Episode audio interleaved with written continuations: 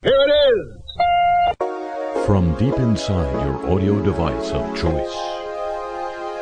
Ladies and gentlemen, you know I never, not almost never, never tell show business stories on this program until today when one seems sadly appropriate. I had worked with uh, Fred Willard for a number of years. The uh, comedy group I was part of toured with his comedy group in the early 1970s, which was the first time I realized just exactly how touched with uh, crazy comedy genius he was. And then we worked together on a undeservedly obscure television program called Fernwood Tonight with Martin Mull and I saw him take kind of second rate written material and turn it into gold night after night. And of course, movies. The he was the only uh, uh, the scene with Fred Willard at the Air Force Base was the only scene during the making of This Is Spinal Tap when uh, my colleagues and I had serious trouble not laughing during the filming which led to this moment in another movie, a Christopher Guest movie called For Your Consideration. I was a, uh, I was playing, I may have also been, but I was playing a hack actor who suddenly seemed to be uh, rumored to be award nominated, improbably enough, and he was going to be interviewed by the host of an Entertainment Tonight type program. Uh, we were on directors' chairs outside uh, in the uh, lot of a uh, an old studio in Culver City, California, old movie studio. And the interviewer, supposedly a Entertainment Tonight type host, was Fred Willard. Christopher Guest had never ever given me any direction in uh, any project we'd been part of. But he did, in this case, we, was, we were walking over to the set where the uh, interview was, and it, again, these movies were entirely improvised. And he was walking me over to the set, and he puts an arm around my shoulder, improbably enough, and he has only three words of direction for me. Don't even try. Hello, welcome to the show.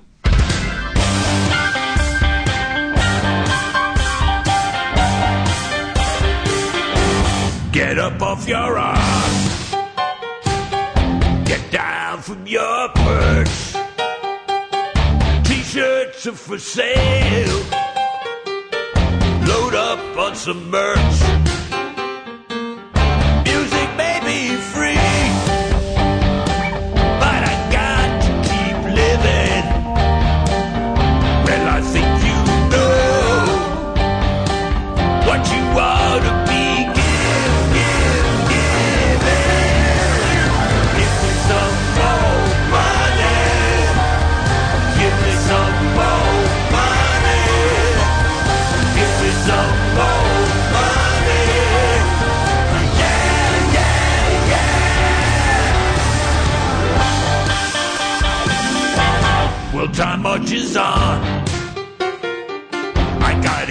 Electrified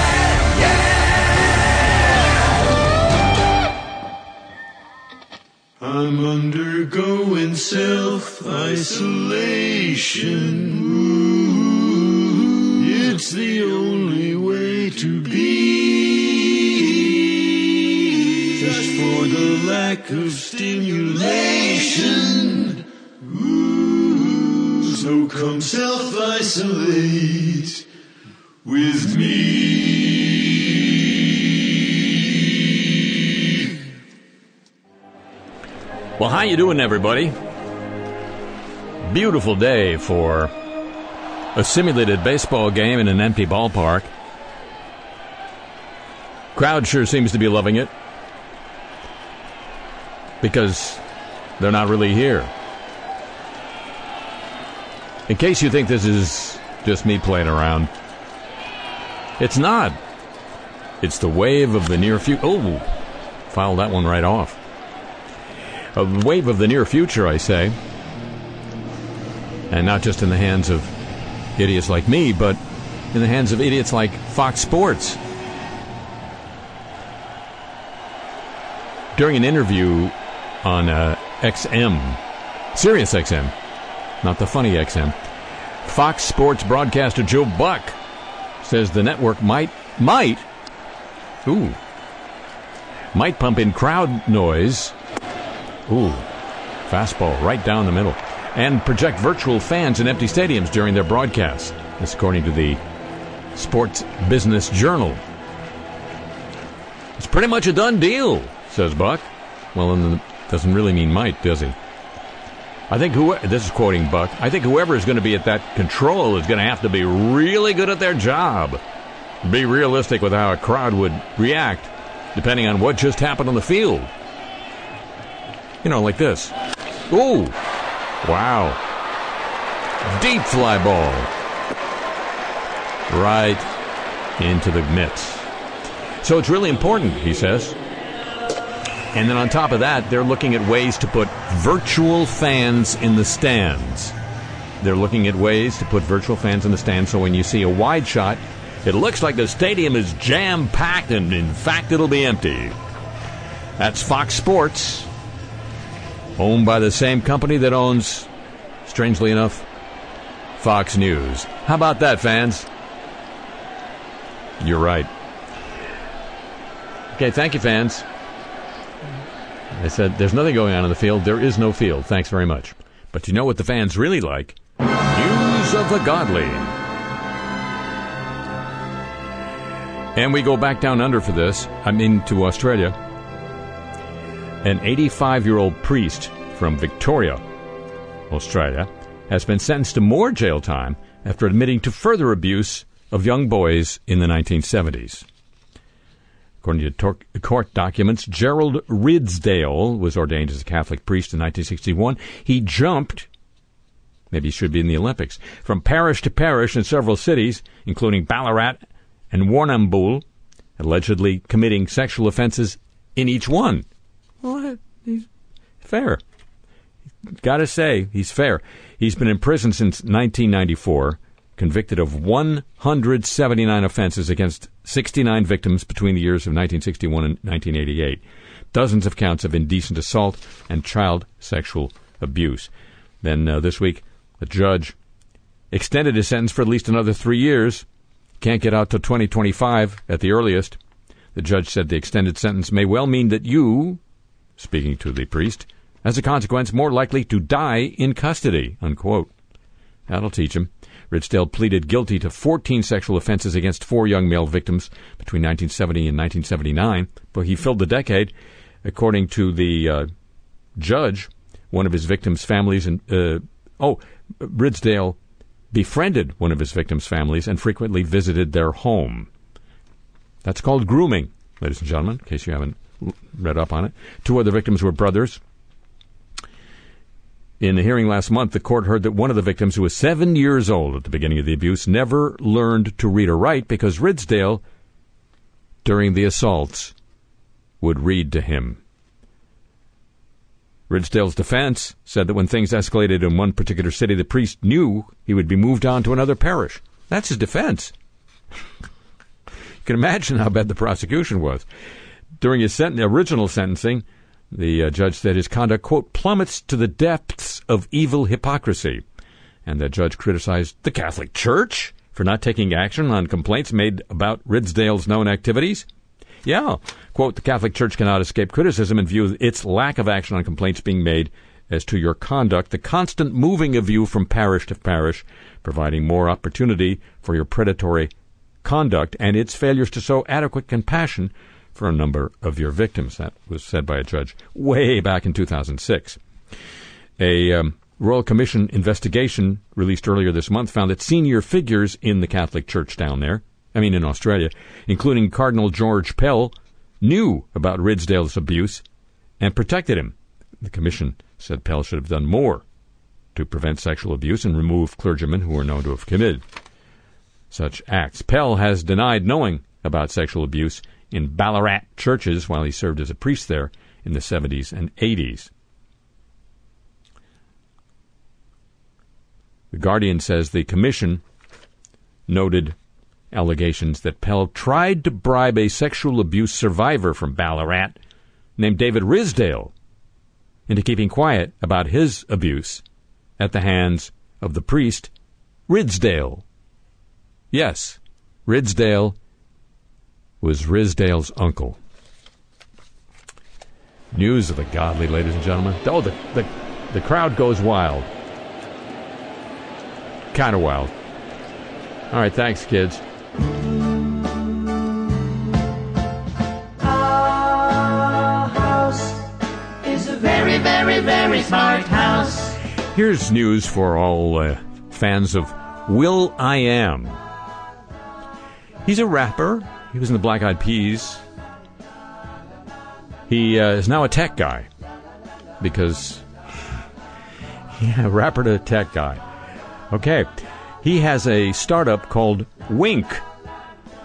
It will be, uh, according to the Register of the British Tech Journal, it'll be pivoting to a sub- subscription model this week after um, they realized over at Wink Central that servers cost money to run. They're being a bit snarky at the register. Until recently, Wink's pricing model was, quote, pay once, use forever, unquote. Its core product is a smart home hub that allows users to control their devices from a central location. That's right, you've got so many devices now.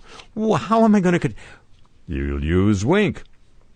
This is uh, accompanied, though, by a smattering of Wink branded accessories, including cameras, sensors, and, of course, light bulbs. The light bulb went off over his head, and he shot it down. This is uh, not sustainable as a business model, says the Register, for a service that incurs ongoing costs, primarily from servers used to power the cloud thing. It's not really a cloud. It's not really up there. It's down here. Not down under, but down here. So now customers will be asked to pay $4.99 a month to be able to continue to access their devices. They're smart only if you pay them to be smart, apparently.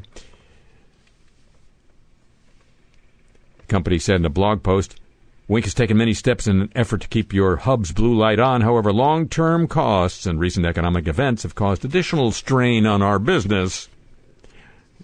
The firm warns that anyone who doesn't pay will cease to be able to control, control their devices via the company's app voice control system or API, whatever that is. Wink will also disable in existing integrations with third party services.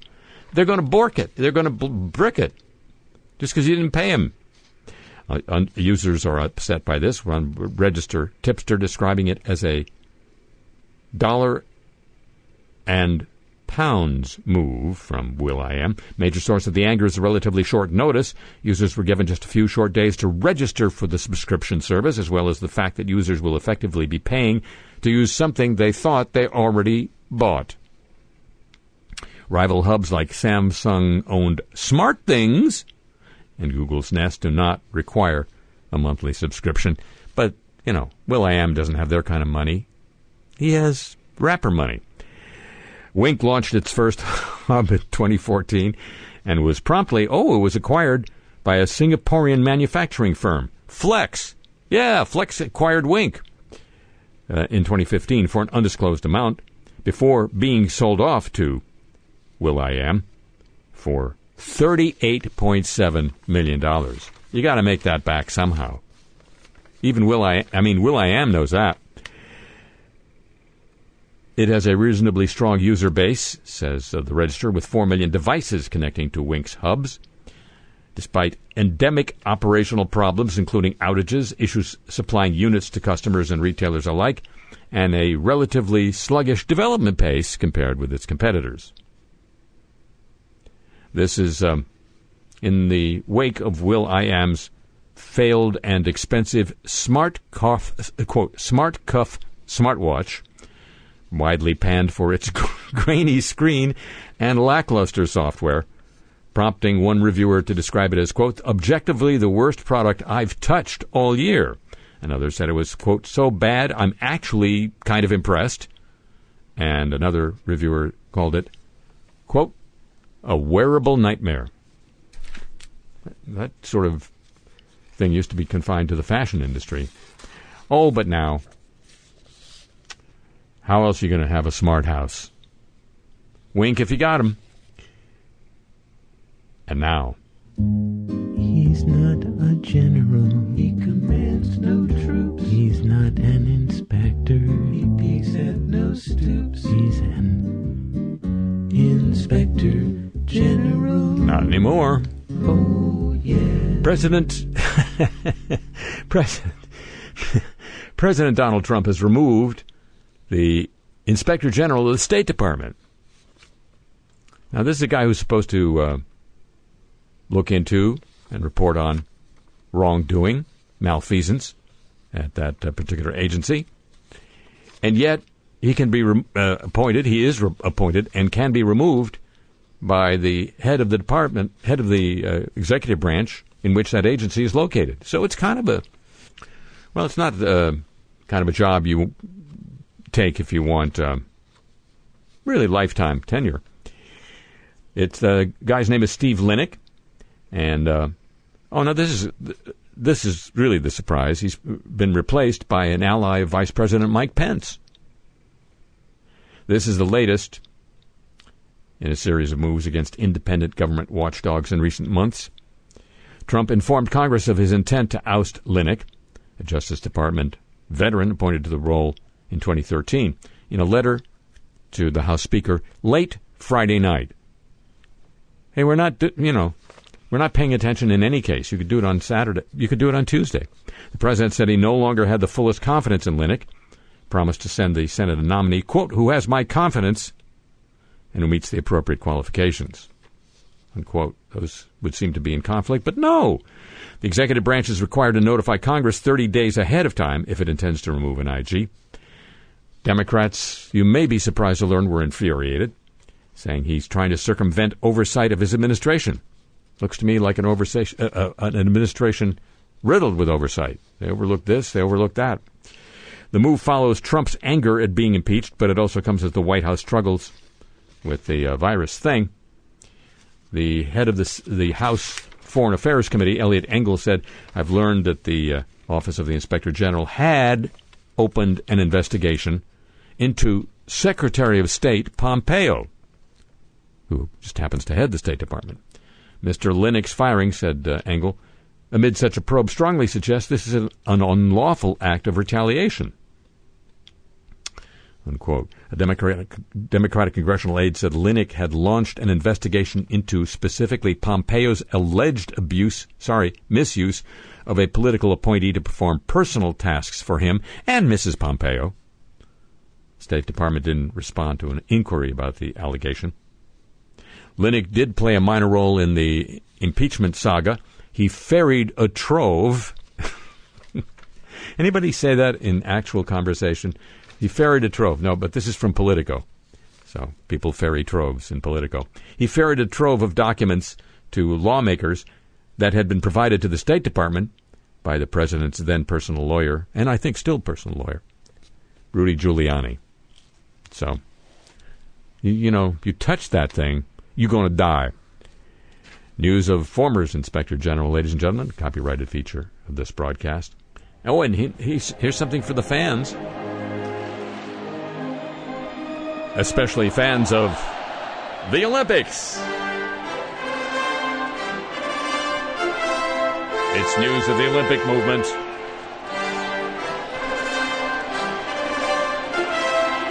Produced by Jim Ebersol III. The fans are standing. Oh.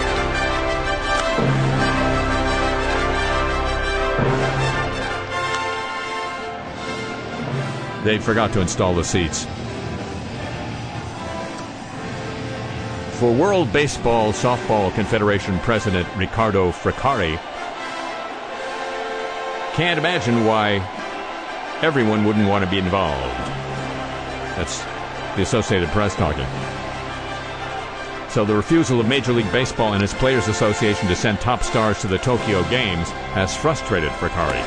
Ooh, that's right down the middle. Now, with the Olympics postponed and the current Major League Baseball season on hold, Fraccari has the unexpected opportunity to make one final pitch for the sport's biggest league. Considering the damages from the coronavirus, baseball needs the Olympics now more than ever to boost the sport's globalization, expansion, and mass appeal, he said in an interview with the Associated Press. We need to make sure our sport doesn't get trampled over by other sports that are becoming more popular with younger audiences. Like, whoa, that's pretty popular. Right there, man. They got some good wood on that. And the bat, too. Um, sports that are becoming more popular with younger audiences, he says, like trampling. The coronavirus is going to make us understand how important the Olympics are for baseball and softball. So it's, you know, it's performing a public service. The only Major League Baseball players permitted to play in the Premier 12 tournament last year were those not on 40 man rosters. The U.S. finished fourth and failed at its first chance to qualify for the Olympics. And we all feel really bad about that, I know. Teams want to block players from participating in the uh, amateur sport have claimed in the past they're, oh, good call, uh, claimed they're unavailable because of nagging injuries. And MLB teams imposed pitch limits on their players yaw limits are yet to come. Fraccari isn't interested in debating whether MLB teams are unfairly preventing their players from taking part in qualifying. He says it won't be good for the sport if the U.S. team doesn't make it to Tokyo. He added he is waiting for the right moment before talking. Whoa! Talking about the right moment to uh, Major League Baseball. He's not alone. Former National League MVP Bryce Harper calls it a travesty that Major League Baseball refuses to send its top players to the Olympics. You're going to grow the game as much as possible, and you're not going to let us play in the Olympics because you don't want to lose out on money for a two week period, he said. Okay, that's dumb. You don't want to have this kind of excitement? With the World Baseball Classic pushed back from 2021 to 2023, the Tokyo Games represent the sport's only major international competition for several years. The Olympics, despite everything, is still the biggest event on the planet, Fraccari said. That's why soccer wants to be in it. It's going to help revive the profile of baseball worldwide. 2008 in Beijing were the last time men's baseball and women's softball were at the Olympics. After the IOC voted in 2005 to remove them as separate bids, the two sports failed to return for the Olympics in Rio. Fraccari consolidated the two sports into one confederation achieved reinstatement for the Tokyo Games. Now we just got to get some decent players there, get them into the movement. You know it's a movement. And we all need one. Every day.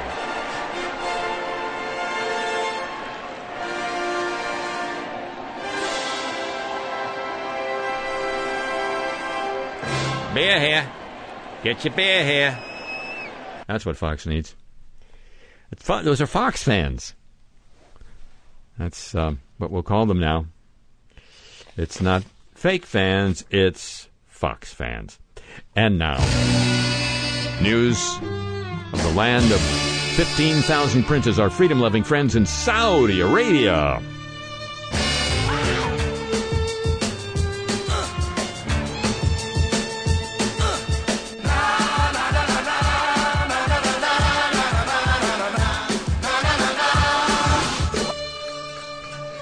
That's not really Arabic. I can tell you that. Saudi Arabia's sovereign wealth fund, they're the same people who bought into Live Nation last month. They have now bought minority stakes in other American companies, some major ones Boeing and Facebook. Yes, when Facebook spies on you, the Saudis will get reports. Maybe. A $300 billion. $300 billion! They could buy Mark Zuckerberg outright. Investment fund has been buying minority stakes in companies around the world, taking advantage of market weakness in the uh, wake of the thing. They uh, have a big stake in Marriott, a small stake in Berkshire, Berkshire, Berkshire Hathaway. Berkshire Hathaway. They um, have a big stake in BP. So next oil spill, it'll be their oil. That's convenient. Citibook, a Citigroup, and Disney. They own me. Wow. Hey guys, lovely thing. Last month, the head of the fund, Yasser Al Rumayyan, said the uh, fund was looking into investment opportunities in aviation, oil and gas, and entertainment. Well, they're kind of all like this. He said there would be a lot of potential for investment opportunities once the coronavirus passes. They also bought into Carnival, the cruise line, whose head is uh, a friend of Donald Trump's. Hmm. Also, stakes in a bunch of oil companies. And finally, Saudi Arabia's investment fund has a $2 billion stake in Uber. So, there is karma, after all.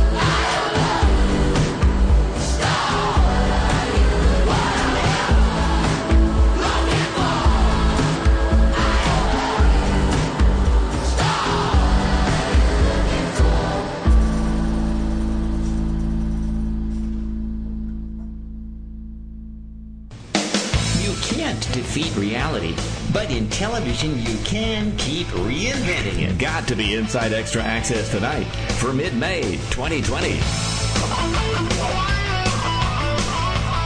Hi, everybody. I'm Mike DeVere Barroso in my solarium. And I'm Pat Mungo in my garage.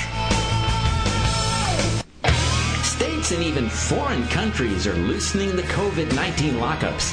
And even reality TV is starting up again. And one producer thinks he's got a concept that's super right for this moment. Like everybody else, uh, we were sitting around the house, but uh, I, I wasn't watching TV.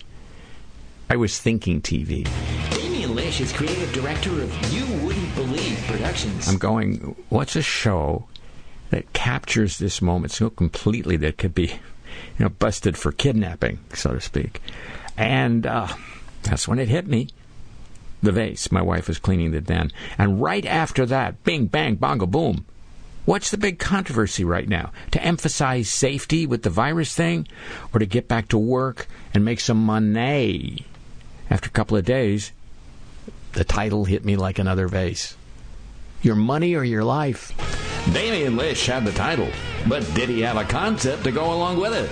Somebody on Zoom put Damien and me together. Grayson Harbinger is CEO of the new Harvard Channel. We started out with the uh, mandate of doing highly educational entertainment uh, mixed in with highly entertaining education. Uh, but uh, Damien's idea was so electrifying. I immediately saw the potential of uh, helping us to fulfill another of our primary mandates, uh, which is uh, helping to pay the universities quite sizable bills. You know, they they don't really have football. Yeah, Grayson and I were burning up so much Zoom time they were about to sue us for restraint of bandwidth. he had guaranteed me the time slot he'd originally planned for the Harvard Channel's flagship show, The History of Everything. So, uh, the pressure was really on. Then, two weeks ago, they walked into a studio in Glendale. It was a, a studio where some of the most dangerous stunts for Fear Factor lived. Uh, I'm starting to talk TV talk, just a bit. Um, people who choose money would spin a wheel to select an annual income for the next five years. And uh, each one is linked to an extremely dangerous stunt. we actually got an insurance company to put a, a two million dollar life policy on whoever chose money. You know, they looked at the stunts, uh, like murder hornets, things like that. Uh, their actuaries flipped out, right? But the company thought it was uh, worth it for the publicity value. And what's in store for the contestants who choose their life? Well, it's like still pandemic time, right? Uh, so they go into like super lockdown, uh, like the Big Brother, but without the other contestants. And uh, and every day they get tested uh, with four different tests. You know, supervised by a celebrity doctor. Uh, Doctor Oz is definitely interested, but uh, he he couldn't make the Shakedown show. They're in lockdown until the pandemic is declared over. Or until the show is cancelled, whichever comes first. And and and they get support from a celebrity therapist via Zoom, and uh, highlights from those sessions are part of every show. Probably just before the longest commercial pod. Your Money or Your Life is on schedule to premiere on the Harvard Channel next week, assuming Dr. Oz is available. That crushes it for today. But Inside Extra Access tonight comes motoring back tomorrow with the results of our latest IEAT poll. We asked which contestant on The Voice would you like to be self isolated with, and the results will leave you speechless. Till then, I'm Pat Mungo. And I'm Mike DeVere Barroso. So long from the heart of El Segundo.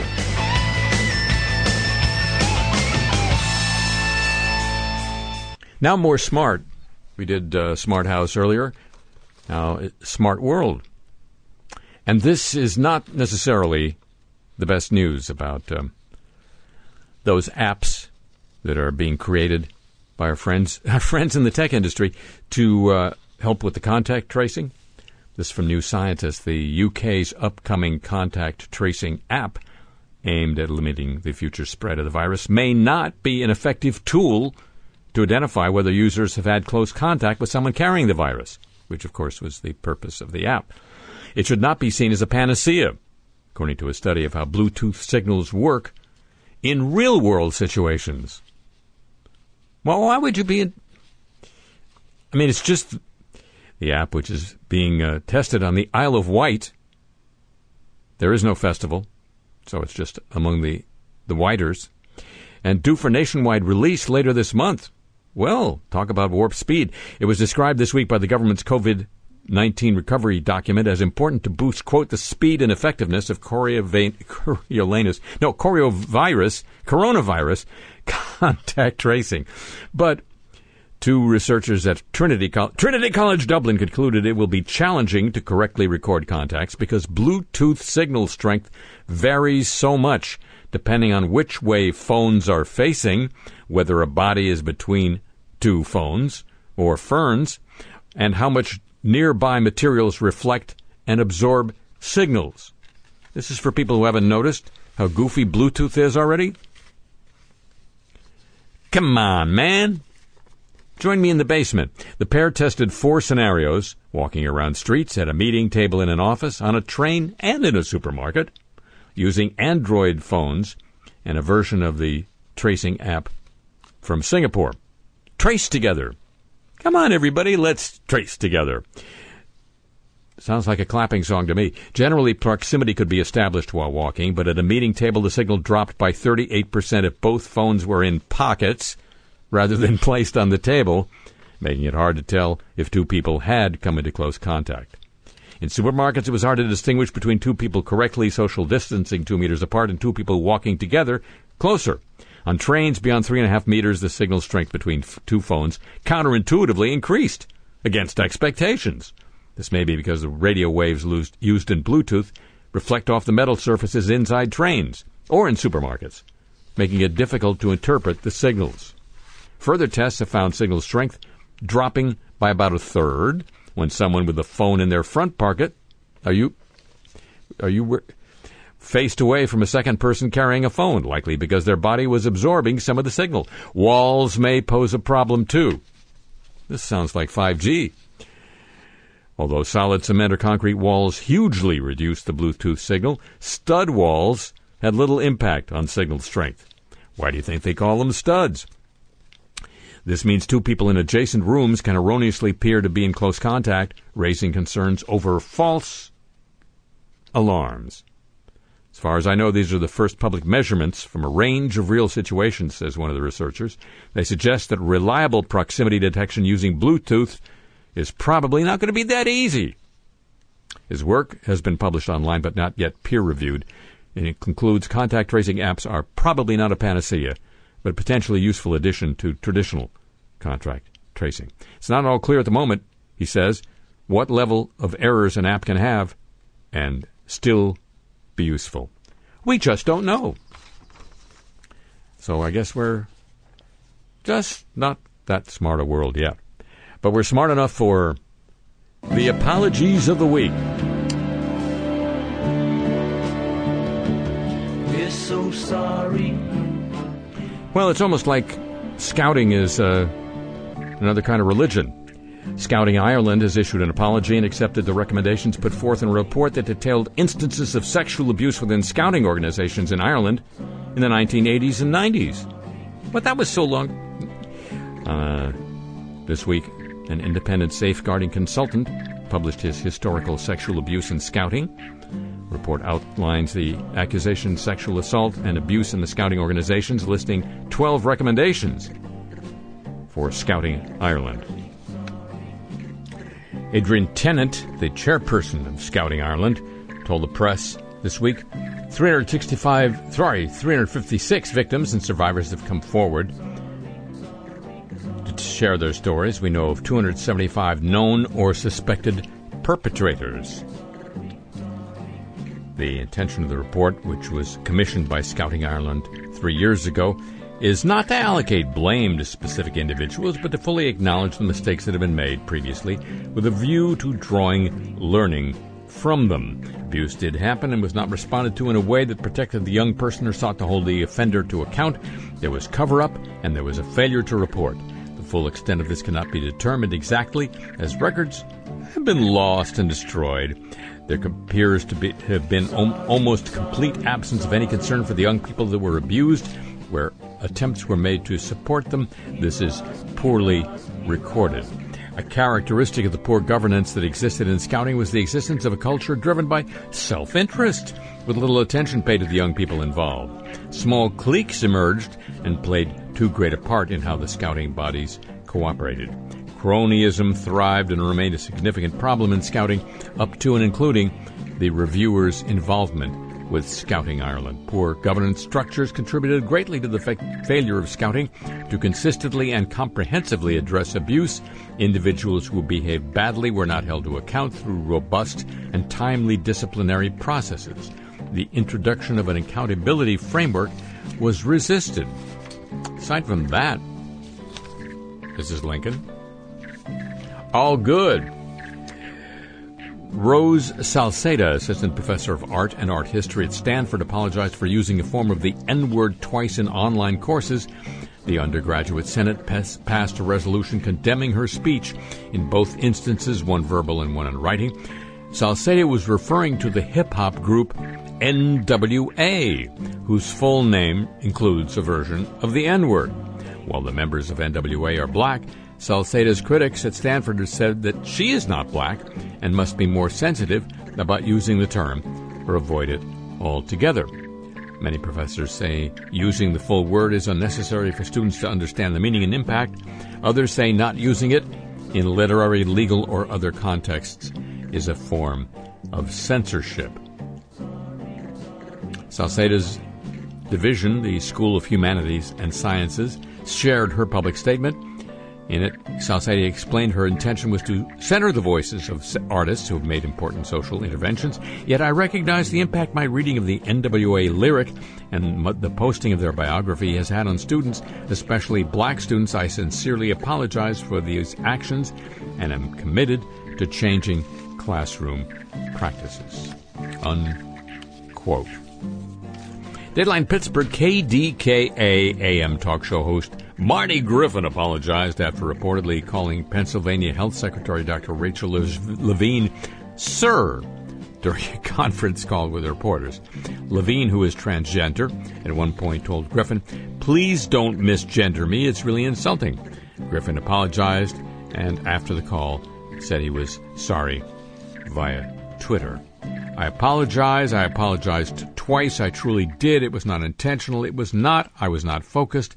I was doing six things at once. Sounds like he doesn't have an engineer. In a Twitter post this week, New Hope Club singer Blake Richardson made a public apology for a resurfaced tweet from 2015 in which the singer used a homophobic slur.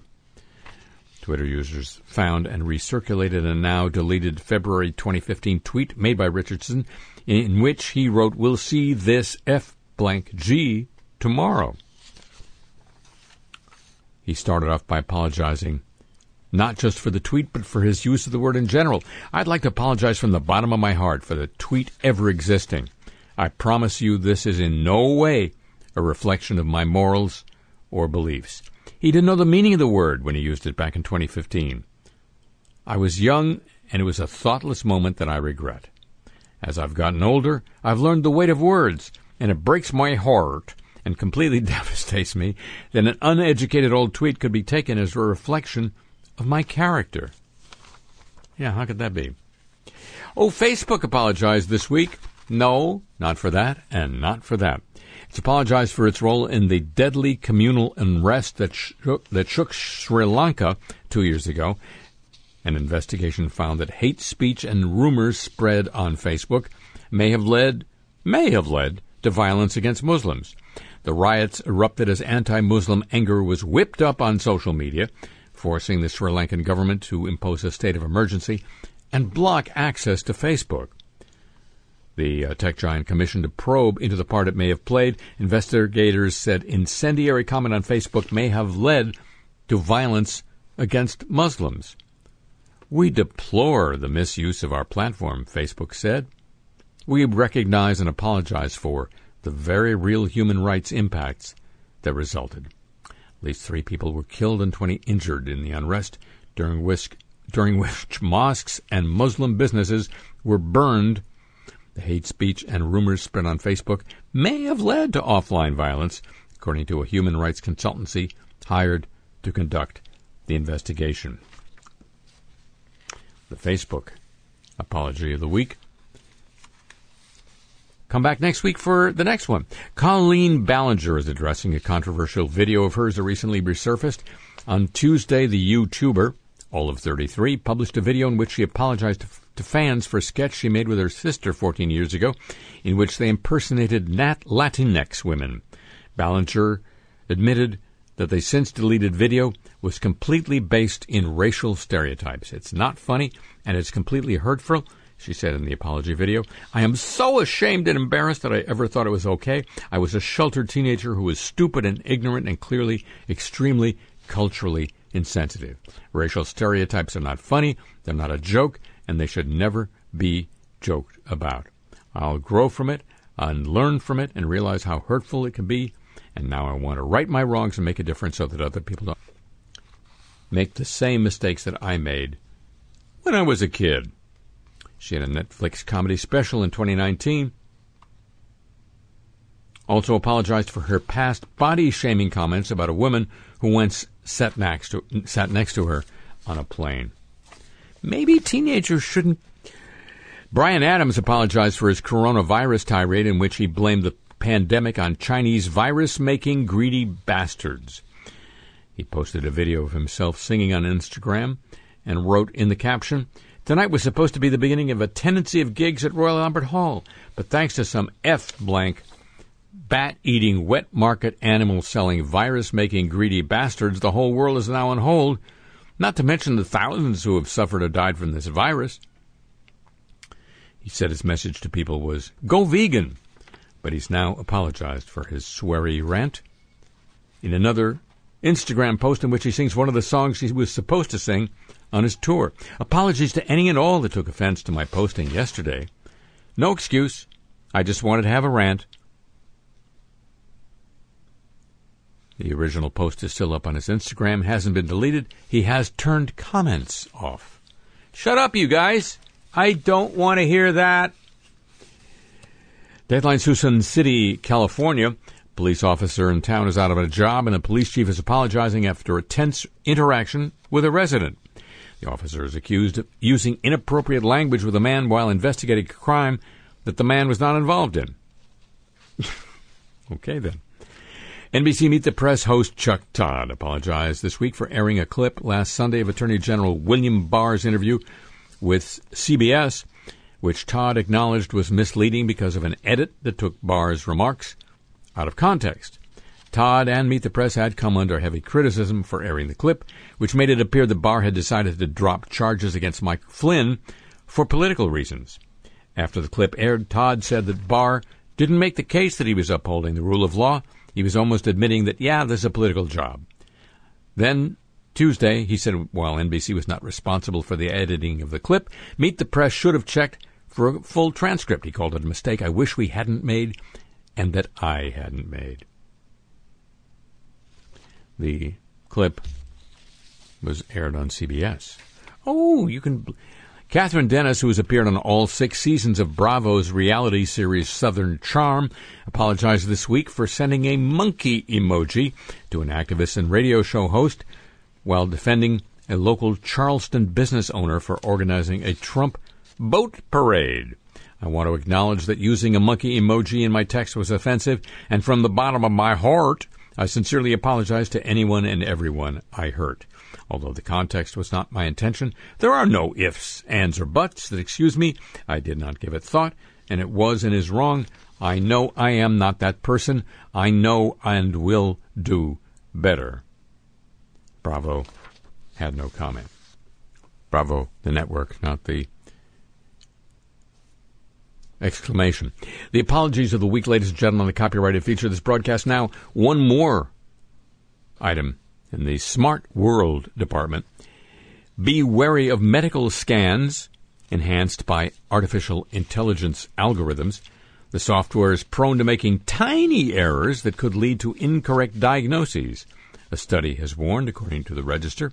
Some scientists argue that deep learning code could reduce the time spent conducting medical scans if the algorithms can automatically improve image quality for doctors and computer programmers to assess. However, findings published in the Proceedings of the National Academy of Sciences this week show the results are often flawed. Small details, like tumors, may be blurred or removed altogether during the so-called enhancement, or unwanted flecks of noise may pop up, causing concern for doctors.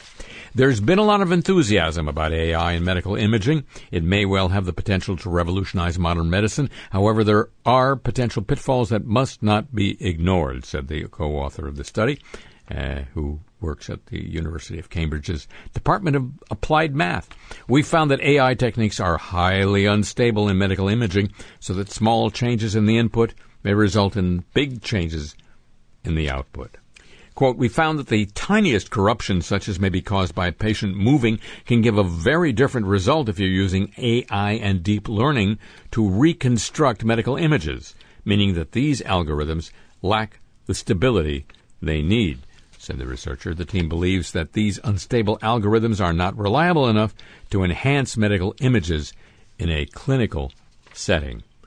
These algorithms are poorly understood mathematically. We have no guarantees or, on whether they're or not they're robust. The team hope their analysis will be used by others developing image reconstruction algorithms and by government agencies to ensure systems are up to scratch before they're approved for real world use. There's that damn real world again. The apologies of the week, a copyrighted feature of this broadcast, and now. I just want to say one word to you. Just one word. Yes, sir. Are you listening? Yes, I am. Microplastics. Think about it. Will you think about it? Yes, I will. Enough said.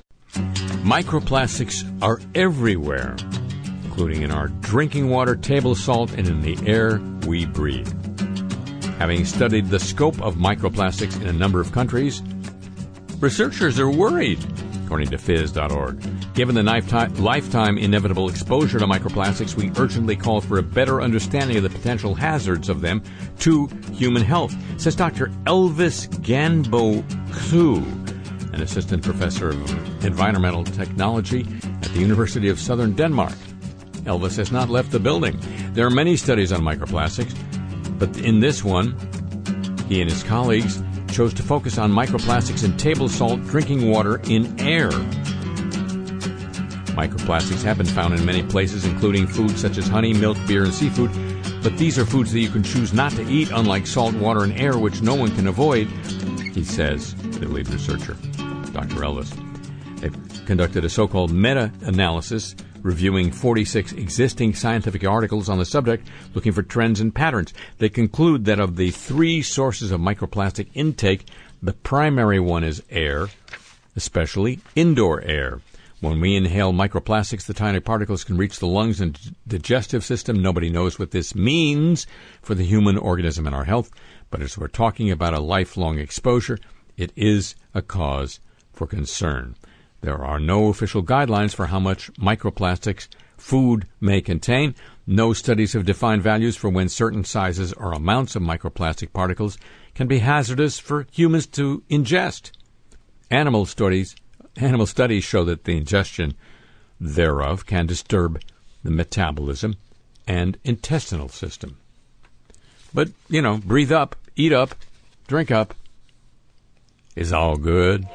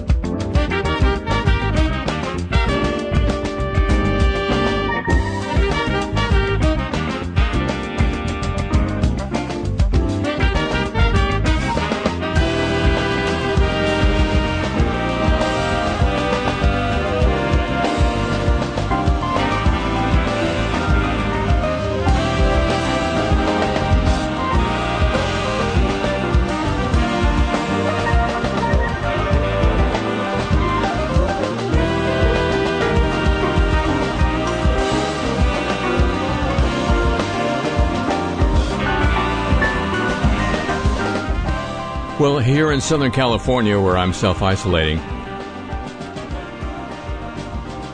the uh, County of Los Angeles has both reopened the beaches and extended the self isolation period. If you can make sense of that, well, you belong on, on, on the beaches, where at least one of the cities in LA County has mandated that anybody going outdoors needs to wear a mask. And the the result is that nobody's wearing a mask. Well, it's you know it's mandatory, but it's kindatory, if you know what I mean. That is to say, uh, one police officer questioned about it said, "Well, that would be like uh, holding back a tsunami with my palm." Ladies and gentlemen, that's it for this week's edition of the show. Next week, same time, same station, and on your audio device of choice whenever you want it. Tip of the show chapeau to the San Diego desk, as well as to Pam Halstead and Thomas Walsh at WWNO New Orleans. The email address for this program, playlist of the music, and your chance to get Cars I Talk t-shirts all at harryshearer.com, and I'm on Twitter at the Harry Shearer. And that's that. The show comes to you from Century of Progress Productions and originates through the facilities of WWNO New Orleans, flagship station of the Changes Easy radio network. So long from the home of the homeless.